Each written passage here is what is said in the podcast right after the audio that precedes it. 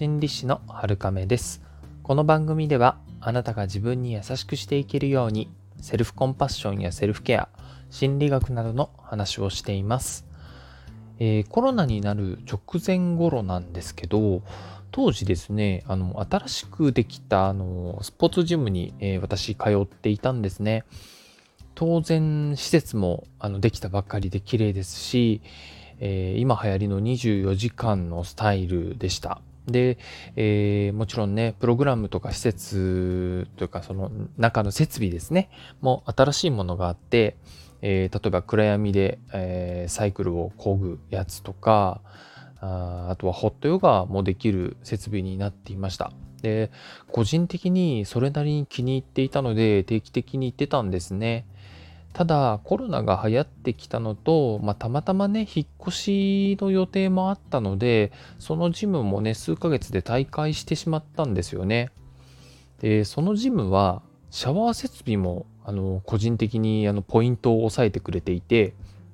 湯船とあとサウナがついていたんですね。えー、しばらく遠ざかってるんですけどここ最近サウナに入りたくてですねうん、行けばいいんですけど、やっぱりちょっと、うん、まだ気になってしまうかなっていうところなんですよね。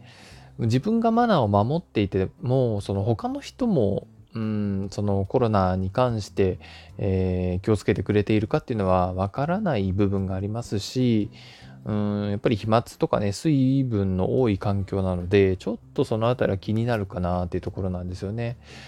うん僕もそのコロナに関するそのあたりの最新の情報っていうのは最近追ってないのでまあそのあたりが実際感染とどれくらい関係があるのかっていうのはわからないんですけどもまあねもしこれ何か知ってる人がいたらあの教えていただけると嬉しいです。でねあの感染したらねやっぱね自分だけが迷惑を受けるわけではないので、えー、身近にいる大切な人を守るためにもちょっとうんやめてるかなっていうところなんですよね。まあ例えばじゃあ近くにね個室サウナとかみたいなのがあったらほんと一人で使えるような場所があればねそれはいいかなって、え思うんですけどねなかなか私の住んでる辺りにはそういうのはないんですよね。でもそれに反するというかこう反比例というかそのサウナでね整いたいなっていう欲が日に日に増していってる状況もあったりします。あの僕の中ではねあのサウナはストレス解消とかリフレッシュとかあとはその体調を良くするとかねあのそういういろいろなメリットを兼ねているのでサウナにはまるっていう人も、まあ、同じような感じを受けてるんじゃないかなって思いますね。うん。そうそう、そういう肌感覚でね、その、これ最高だな、いいなっていう感じを受けられるっていうのがね、やっぱりこう、ハマっちゃう理由になるんじゃないかなと思ったりします。はい。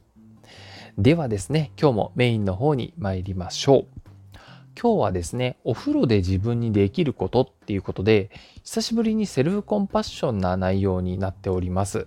えー、リスナーさんはお風呂に入る時に体や頭って洗いますよね、多分。で、そういう時に何を考えていますか、えー、ここ洗ってとか、洗う順番考えてたりとか、ああ、お風呂めんどくさいなとか、まあそういう感想を持つ方もいれば、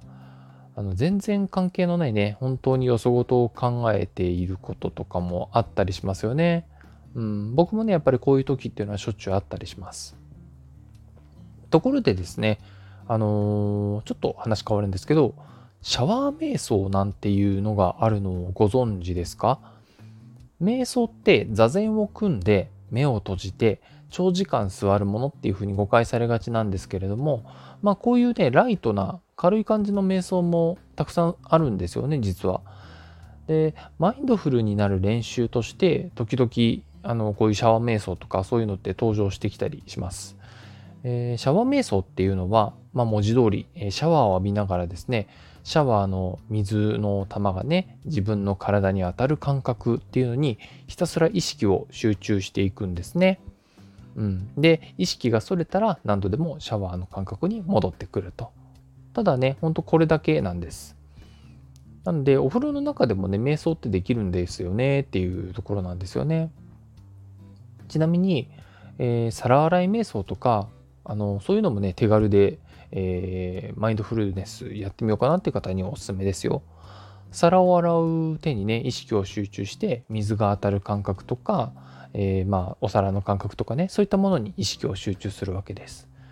まあ、それでどんな感覚になるか、手にどんな感覚が当たっているか、そういったものをね、ただただ観察しながらお皿を洗うと。そういう感じですね。え、そのように何か日常のことでマインドフルになれる瞬間っていうのはたくさんあるんですね。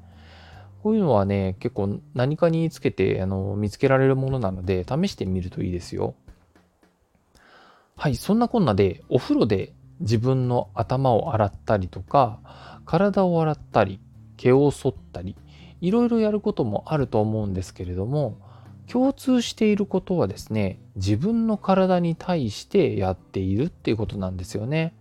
これはですね、やっぱりまあ、そのマインドフルネスとかセルフコンパッションに生かさない手はないんですよね。